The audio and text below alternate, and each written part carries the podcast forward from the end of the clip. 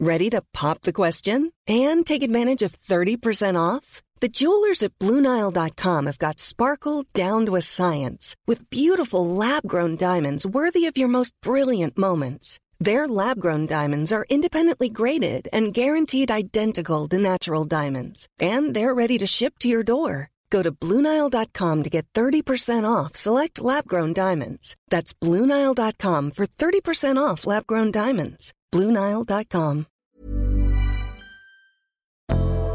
Salut Avant de monter à bord pour votre épisode de Programme B, un mot sur notre sponsor. C'est un podcast qui s'appelle Tracer la route, proposé par les passes de télépéage Ulysse. Tracer la route, ce sont les aventures de femmes et d'hommes en voiture. Comment ces trajets, ces voyages leur ont permis de sortir du quotidien d'eux-mêmes et de tracer une nouvelle voie. Dans le deuxième épisode, par exemple, Jean revisite ses souvenirs de banquette arrière dans la 4L familiale. En un quart d'heure, il fait revivre toute une époque, celle des années 70 et des vacances populaires où il fallait partir de nuit pour aller en Bretagne et où pour les enfants l'été prenait des allures de ruée vers l'or. Partir, ça s'apprend, dit Jean, et il a bien raison. D'ailleurs, il est devenu enseignant et il en a fait une règle de vie pour lui et pour ses élèves. Pour découvrir son récit, filez donc écouter Tracer la route, disponible sur toutes les plateformes. Ça fait réaliser que ce n'est pas la destination qui compte, mais le voyage, que chaque étape nous enrichit et façonne la voie qui nous ressemble. Bonne route vers votre épisode.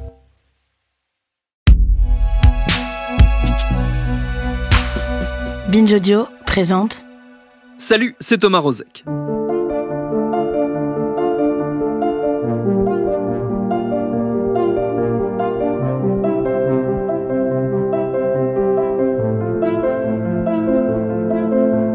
Je suis Charlie. Je suis Charlie. Je suis Charlie. Je suis Charlie. Je suis Charlie. Je suis Charlie. Je suis Charlie. Je suis Charlie. Je suis Charlie. Je suis Charlie. Je suis Charlie. Je suis Charlie. Je suis Charlie. Je suis Charlie. Je suis Charlie. Tu es Charlie. Je suis Charlie. Je suis Charlie. Je suis Charlie. Je suis Charlie. Je suis Charlie. Je suis Charlie. Je suis Charlie. Je suis Charlie. Je suis Charlie. Je suis Charlie. Je suis Charlie. Je suis Charlie. Je suis Charlie. Nous sommes Charlie.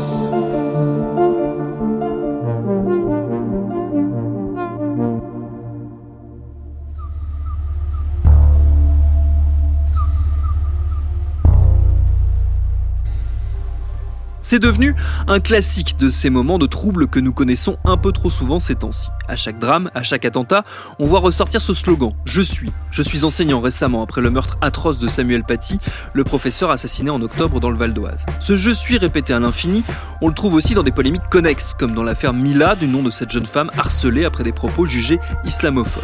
Ce je suis, il se décline aussi en négatif. Je ne suis pas. Car dans notre époque où le slogan tend à se substituer à l'idée, cette façon de présenter les choses s'est muée en une ligne de démarcation binaire. D'un côté ceux qui sont pour, de l'autre ceux qui sont contre, et pas de place pour le reste. Pourtant, souvenez-vous, à l'origine, en janvier 2015, ce je suis était tout autre. Ou en tout cas, il ne portait pas encore en lui les intentions très politiques qu'on lui prête désormais. C'était le je suis Charlie, celui avec lequel tout a démarré et dont on a eu envie de retracer avec celui qui l'a imaginé le parcours. Ce sera notre épisode du jour et celui de demain car c'est une longue conversation. Bienvenue dans Programme B.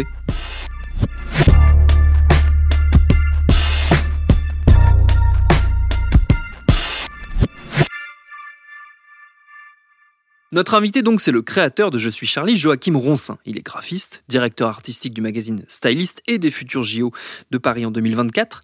Je lui ai demandé pour démarrer de me re-raconter ce dont il se souvient de cette journée du 7 janvier 2015, le jour où les frères Kouachi ont assassiné à Paris 12 personnes, dont 8 membres de la rédaction de Charlie Hebdo. Ce qui se passe, c'est, c'est assez euh, étonnant, c'est que Hugo Lindenberg, qui était rédacteur en chef à l'époque de, de Stylist, reçoit sur son, sur son téléphone un push euh, disant il y a eu une attaque chez Charlie Hebdo. Et moi, ma première réaction est celle du déni, en disant mais non, mais c'est, rien. Certainement avec un truc de il peut pas se passer un truc grave au sein de euh, à Paris, euh, voilà, c'est pas possible. Et donc je, je, minimise la situation en disant mais quoi? Et, et, je vois en revanche Hugo euh, vraiment lui blême en disant putain c'est grave ce qui se passe.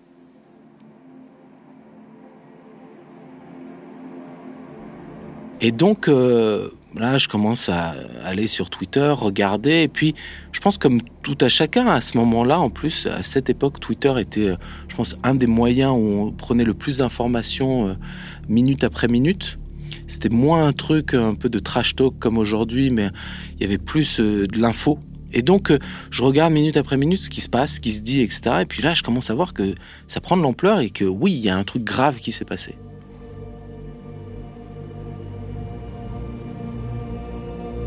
Donc tout le monde est derrière son ordi à la rédaction, tout le monde regarde euh, les JT, les trucs, tout le monde, voilà, en breaking news, quoi.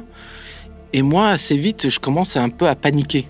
Le sentiment un peu, euh, tu vois, un peu de froid qui, qui rentre et, qui, tu te dis, putain, mais en fait, euh, on n'est pas euh, en sécurité là.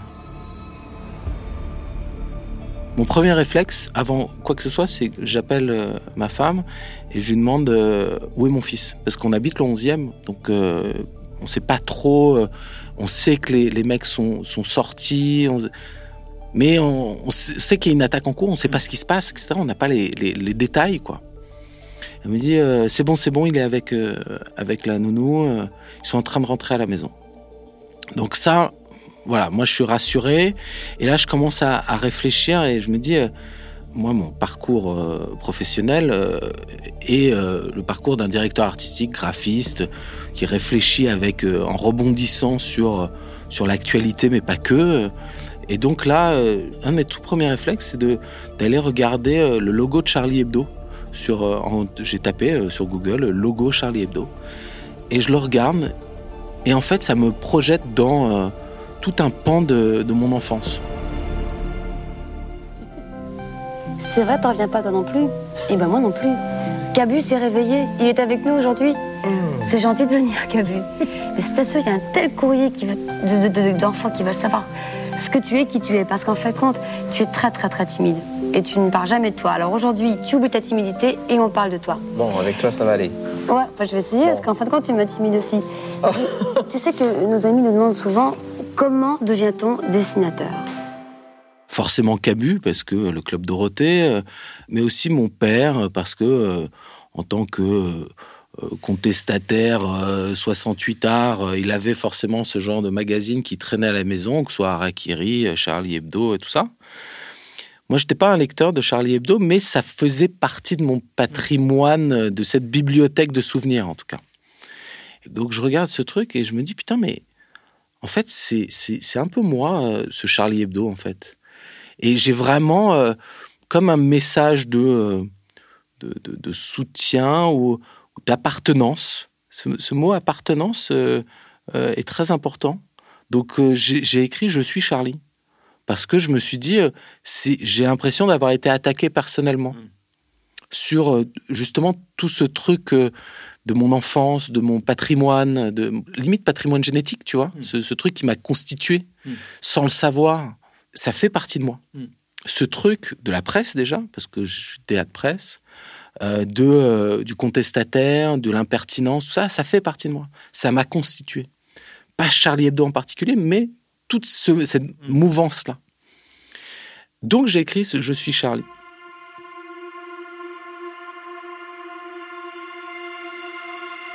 Très simplement, euh, parce que j'étais sur Twitter aussi à ce moment-là euh, pour voir euh, ce qui se passe, j'ai posté ça en euh, naïveté totale, en ne pensant pas une seule seconde à une quelconque viralité. Je poste, et là, euh, les informations sont très confuses, hein, parce que euh, ça part dans tous les sens, on ne sait pas trop euh, ce qui se passe, c'est très confus. Pour ceux qui s'en souviennent, c'est vraiment, c'est une sorte de méandre, on ne sait pas où on est, on ne sait pas s'il y a des morts, on on sait rien. Je crois qu'à ce moment-là, il y a à peine la vidéo qui sort où on voit les mecs sortir de, de l'immeuble et aller à leur voiture, donc qui commence à apparaître sur les réseaux. Et là, j'avais un déjeuner à ce moment-là euh, qui était organisé depuis quelques temps. Et, euh, je peux pas annuler le déjeuner parce que la personne est en bas, donc je descends. On va au restaurant en face de, la rédaction, un restaurant japonais. Et, euh, là, c'est un restaurant assez, assez petit. Il y a beaucoup de tables, on est les uns contre les autres. Et l'ambiance est très pesante. C'est vraiment parce que voilà, tout le monde est au fait de, de ce qui vient de se passer. Et il y a des noms qui commencent à sortir. Cabu, euh. Et donc là, je, je, je dis, bon, bah, on va s'arrêter là, je, vais remonter, etc. Et La personne avec qui je déjeunais euh, prend son téléphone et me montre son fil Twitter et il me dit euh, T'as vu là toutes les, les photos de profil? Et il me montre et là il y avait plein de Je suis Charlie.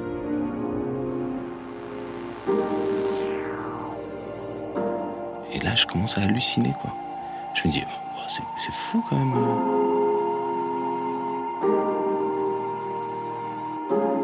La rapidité, on est dans l'ordre de la de l'heure, même pas. hein.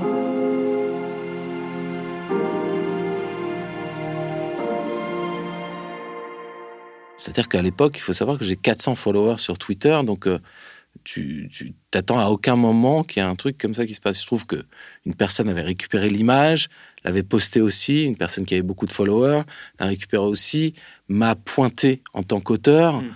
donc tout s'est emballé très très vite.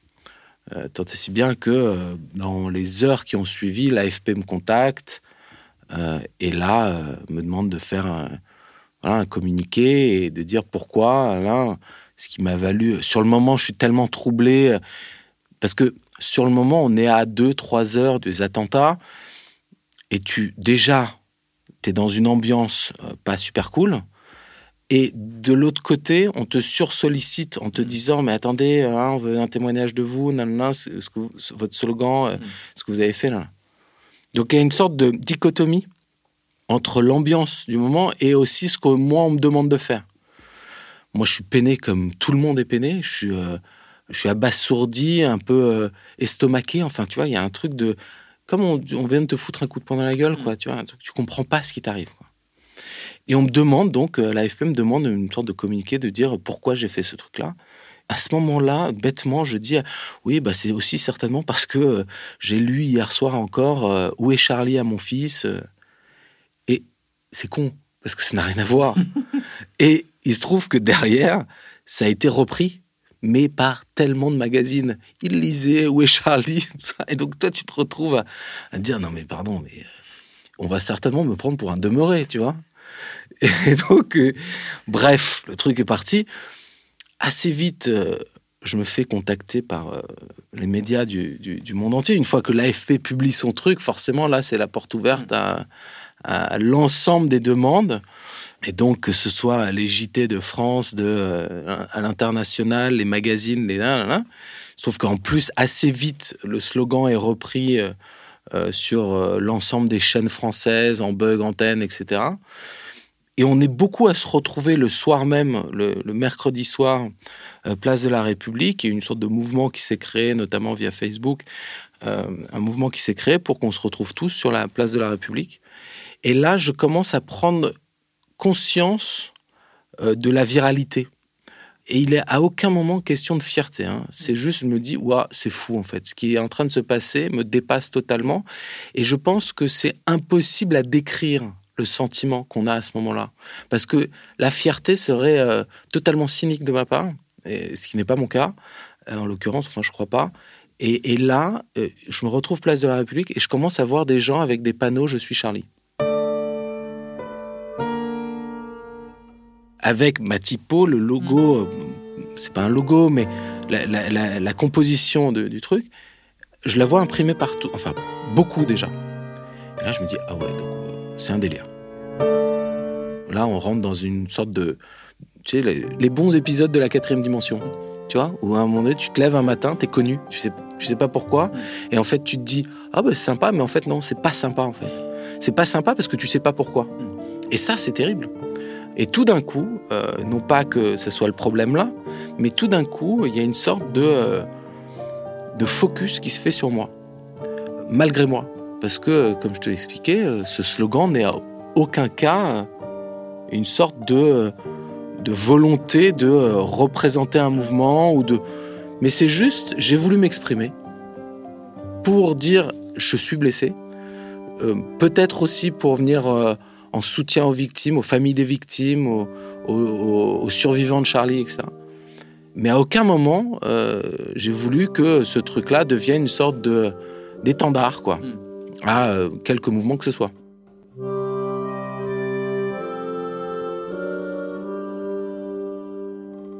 Le lendemain, je me réveille, les euh, médias commencent à s'exciter, m'appeler, je reçois des coups de fil fous de CNN, BBC, enfin tous les médias à l'international, même en France, enfin bref, pour me solliciter et me demander mon avis, quoi.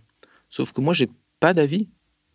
Moi, j'ai bien évidemment, j'ai un avis en tant que qu'humain, euh, que raisonné, où euh, voilà, je, je, peux dire oui, je suis pour la liberté d'expression, euh, voilà, je suis pour la laïcité, mais mais c'est pas mon slogan en fait. Mm.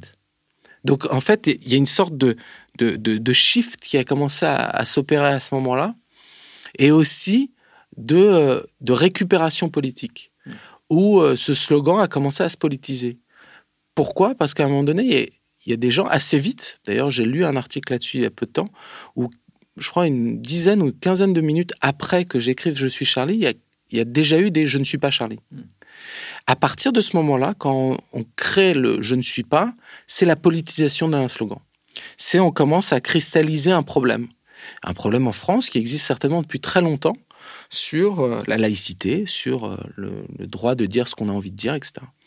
Et donc là, moi, c'est pas ma posture en fait. Hmm. J'ai fait un slogan qui est le mien, qui est euh, ma vision parce que euh, mon passé, mais en aucun cas je valide ou invalide, c'est pas le propos. Euh, par exemple, la ligne éditoriale de Charlie Hebdo. Hmm. C'est pas mon sujet en fait.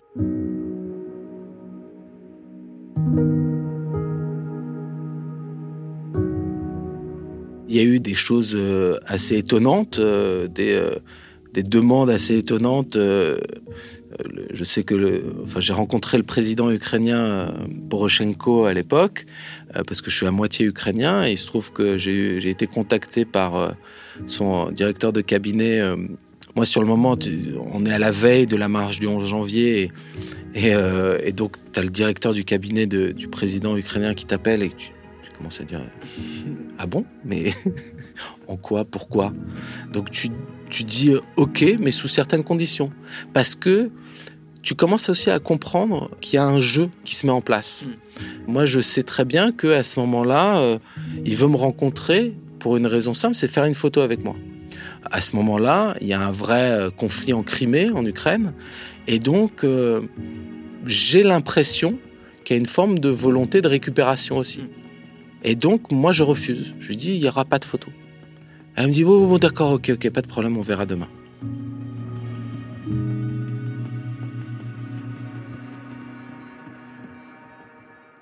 Voilà, la marche a lieu, c'est très émouvant.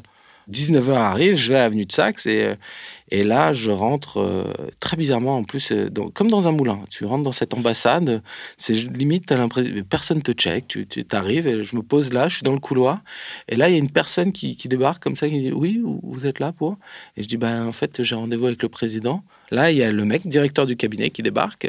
Il dit Ah, on est très content. Donc, il m'emmène dans une petite pièce.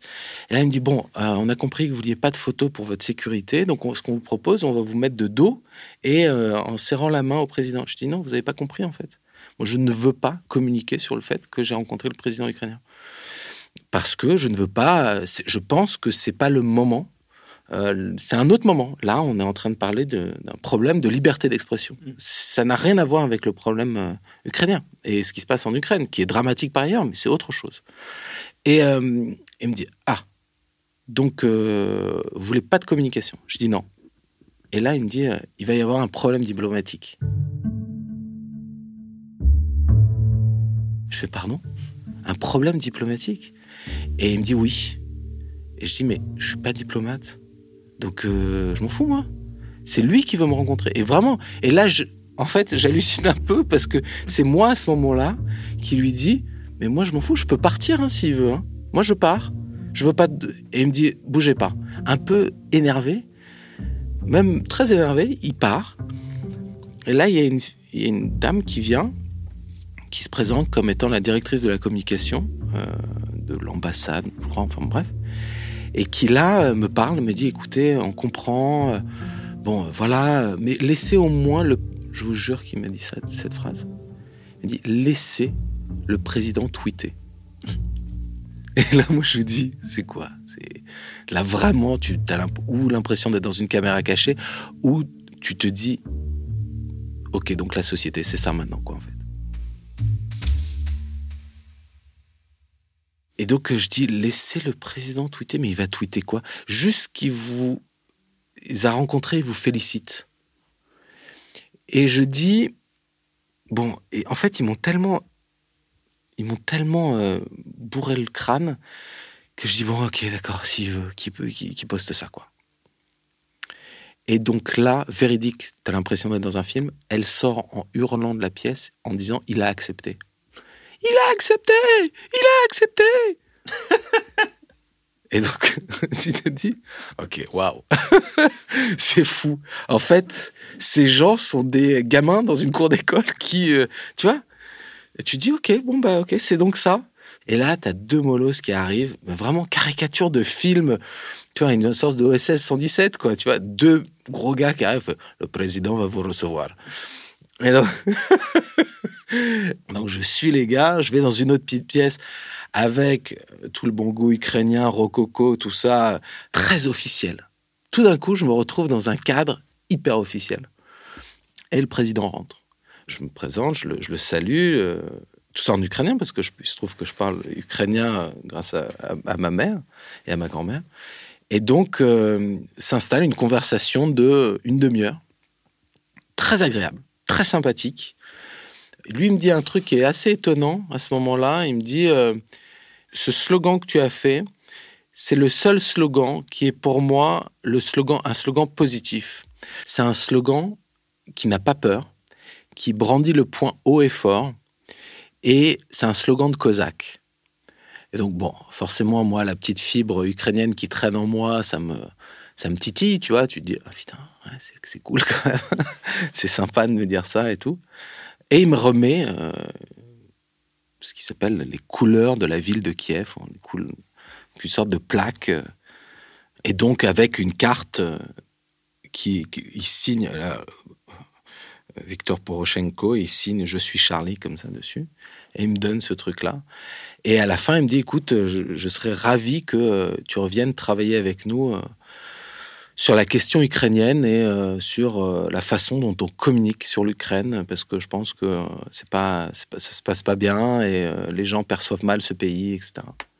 Donc moi là, tu dis le sentiment d'imposture est au maximum, quoi. Tu te dis mais en fait, pardon, mais de, de quel droit je me retrouve à cette position-là face à cette personne-là et que cette personne-là me file la carte de tu vas bosser sur la communication géopolitique de notre pays mec, j'ai juste, je fais un magazine qui s'appelle Stylist. Euh, on est dans le deuxième arrondissement et euh, voilà, tu vois, on n'a pas de, il y a zéro géopolitique et on n'a jamais eu. Hein. Une semaine plus tard, je me retrouve de nouveau à l'ambassade euh, avec l'ambassadeur ukrainien qui me dit alors, donc, qu'est-ce que vous pensez de l'Ukraine? Et donc lui, donc là, je commence n'importe quoi. J'y repense aujourd'hui, c'est d'un ridicule. Je commence à lui dire ma vision de comment devrait faire l'Ukraine pour se sortir de euh, cette mauvaise image éventuelle que les gens ont à l'international. Et donc, je lui dis des trucs et le mec, est, devant moi, il gratte, devant, tu vois, sur, sur un, carnet, il note ce que je lui dis. Et vraiment, pendant que je parle, j'ai une sorte de vision un peu globale de la chose. Je, je regarde la, la scène et je me dis, tu dis de la merde.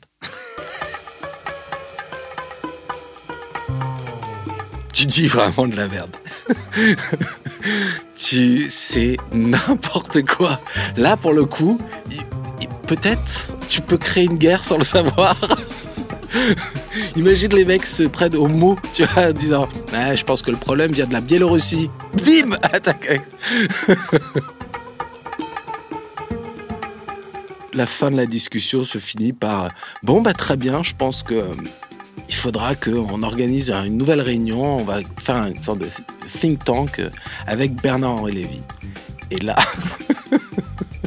et là, je fais, ouais, moi non, pas, obligatoire. et bon, ils ne m'ont plus jamais rappelé, bizarrement.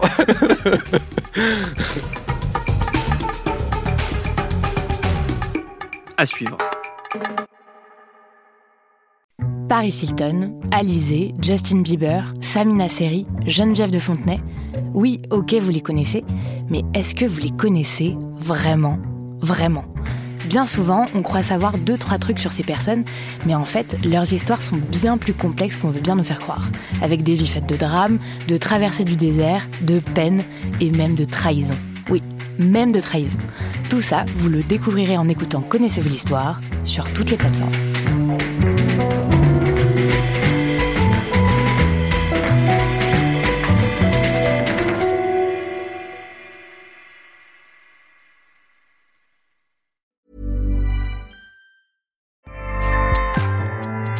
ACAST powers the world's best podcasts. Here's a show that we recommend.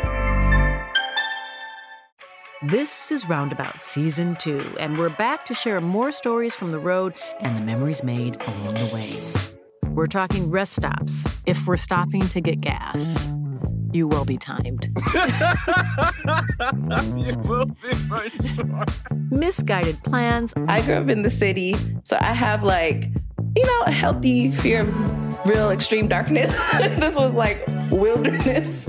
A lot of laughs. Y'all weird, but you, yeah, you, you were different. Like you were real different, bro. I can't really put my finger on it. And so much more. Just goes to show that unexpected yeah. things sometimes are the best when it comes to a road trip. Roundabout Season 2, presented by Nissan, is live now with new episodes rolling out every Thursday. Listen and subscribe wherever you get your podcasts.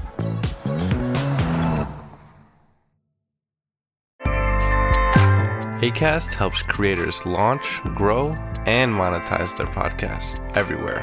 ACAST.com.